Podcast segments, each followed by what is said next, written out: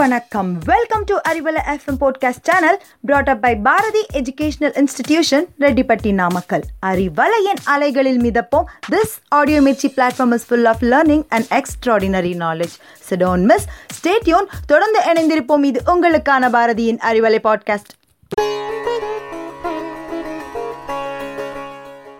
எத்தகு சாதனையாக இருந்தாலும் சாதிக்கும் முன்பு அதன் சோதனை ஓட்டம் என்பது யோசித்து பார்த்தால் சிக்கலாய்தான் தெரியும். பயணித்தால் மட்டுமே அதன் பாதை புரியும் என்கின்ற சிந்தனை வரிகளுடன் நான் உங்கள் கவிப்ரியா இன்றைய அறிவியல் உண்மைகளை தேடும் பயணத்தில் நம்முடன் கைகோர்க்கும் மற்றும் ஒரு பயணம் எதிர்காலத்தில் வரவிருக்கக்கூடிய மின் பேட்டரி ரயிலை பற்றிய தகவல் தான் இன்றைய அறிவலையில் தெரிஞ்சுக்க போறோம்.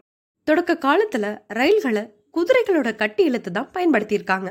பின்பு ஆயிரத்தி எட்நூத்தி ஐம்பத்தி மூணாம் ஆண்டு தான் இந்தியாவில் முதன் முதலாக பயணிகளுக்காக ரயில் சேவை தொடங்கப்பட்டது.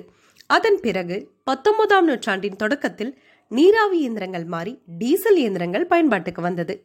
அறிவியல் வளர்ச்சியில இன்னும் ஒருபடி முன்னேறி மின்சார ரயில் போக்குவரத்து ஆயிரத்தி தொள்ளாயிரத்தி இருபத்தி ஐந்துல கொண்டு வரப்பட்டது இந்த மின்சார ரயில் அதாவது எலக்ட்ரிக் ட்ரெயினுக்கும் நம்ம வீட்டில் பவர் இருக்கா இல்லையான்னு செக் பண்ணுற டெஸ்டருக்கும் மிகப்பெரிய தொடர்பு இருக்கு. அது என்னன்னு பார்ப்போம். நம்ம வீட்டில் யூஸ் பண்ணுற எலக்ட்ரிக் காம்பனன்ட்ஸ் எல்லாமே ரெண்டு அல்லது மூணு பின்னில் தான் ஒர்க் ஆகும். உதாரணத்துக்கு டிவி எடுத்துப்போம். டிவியில் இருக்க ரெண்டு பின்னும் ப்ளக் பாயிண்டில் ஃபிக்ஸ் பண்ணுறப்போ ஸ்விட்ச் போர்டில் ரெண்டு ஹோல் இருக்கும். அந்த ரெண்டு ஹோலில் ரைட் சைடில் இருக்க பாயிண்ட்டு ஃபேஸ் லைன்னு சொல்கிறோம் லெஃப்ட் சைடில் இருக்க பாயிண்ட்டு நியூட்ரல் லைன்னு சொல்கிறோம் அதாவது ஃபேஸ் லைன் வழியாக வர கரண்ட்டு டிவியை ஓட வைக்கும். ஆஃப் பண்ணும்போது அந்த கரண்ட்டு நியூட்ரல் லைன் வழியாக வெளியே போகும். இந்த மாதிரி ப்ராசஸ் தான் எல்லா எலக்ட்ரிக் காம்பனன்ட்ஸ்லேயும் நடக்கும். பட் டெஸ்டருக்கு மட்டும் சிங்கிள் பாயிண்டில் தான் ஒர்க் ஆகுது. அது எப்படி? அதாவது நம்ம டெஸ்டரை ஒரு பாயிண்டில் வச்சு செக் பண்ணுறப்போ ஃபேஸ் லைன் வழியாக வர கரண்ட்டு டெஸ்டருக்குள்ளார இருக்க சின்ன பல்பை எரிய வைக்கும். அதுக்கப்புறம் கரண்ட் வெளியே போகிறதுக்கான வழி? இங்கே தான் நம்ம கவனிக்க வேண்டிய விஷயம் எப்போவுமே டெஸ்டர் செக் பண்ணுறப்போ டெஸ்டர் மேலே இருக்க மெட்டல் ஹெட்டில் நம்ம கை விரல் வச்சு தான் செக் பண்ணுவோம். அதில் விரல் இல்லாமல் செக் பண்ணி பாருங்க பல்ப் எரியாது ஏன்னா ஒரு பாயிண்ட் வழியாக வர கரண்ட்டு பல்பை எரிய வச்சு நம்ம விரல் வழியாக நம்ம உடலில் அந்த கரண்ட்டு ஃப்ளோ ஆகி எத்த வழியாக வெளியே போயிடும். இதே பிரின்சிபல் தான் எலக்ட்ரிக் செயின்லையும் நடக்கும். எப்படின்னா எலக்ட்ரிக் செயினுக்கு மேலே எப்போவுமே ஒரு சிங்கிள் ஒயர் போகும். அதுதான் ஃபேஸ் லைன் அந்த ஒயர் லைனில் twenty five thousand voltage power இருக்கும். அதிலிருந்து வர கரண்ட்டு ட்ரெயினுக்கு முன்னாடி பேண்டோகிராஃப்னு ஒரு பாட்டு இருக்கும்.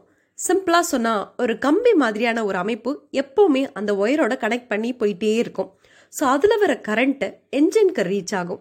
என்ஜினில் இருக்க மோட்டரை ரன் பண்ண வைக்கும். இப்போது கரண்ட் வெளியே போகிறதுக்கான வழி அதுதான்.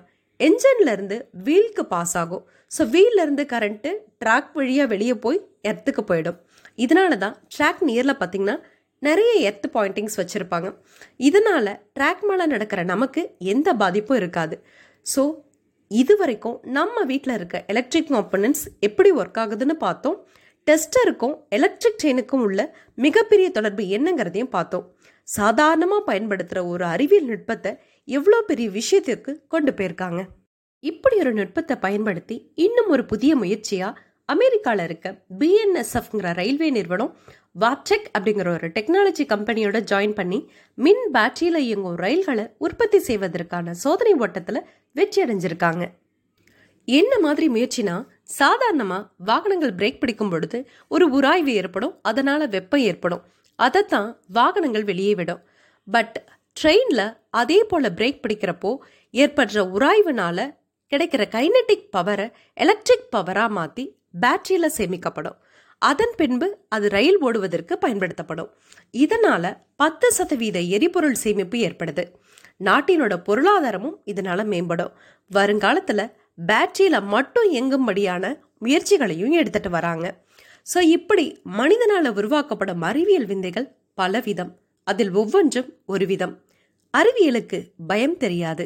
அறியப்படாத விஷயங்களுக்கு அறிவியல் ரீதியாக விடை கொடுக்கும் துணிவு உன்னில் இருந்தால் புதுமைகளை படைத்து கொண்டே இரு. கனவு இந்தியாவை நோக்கி என்று கூறிய அப்துல் கலாம் ஐயா அவர்களின் ஊக்க வரிகளுடன் உங்களிடமிருந்து இன்றைய அறிவியல் உண்மைகளை தேடும் பயணத்தில் விடைபெறுவது உங்கள் கவிப்ரியா. நன்றி வணக்கம்.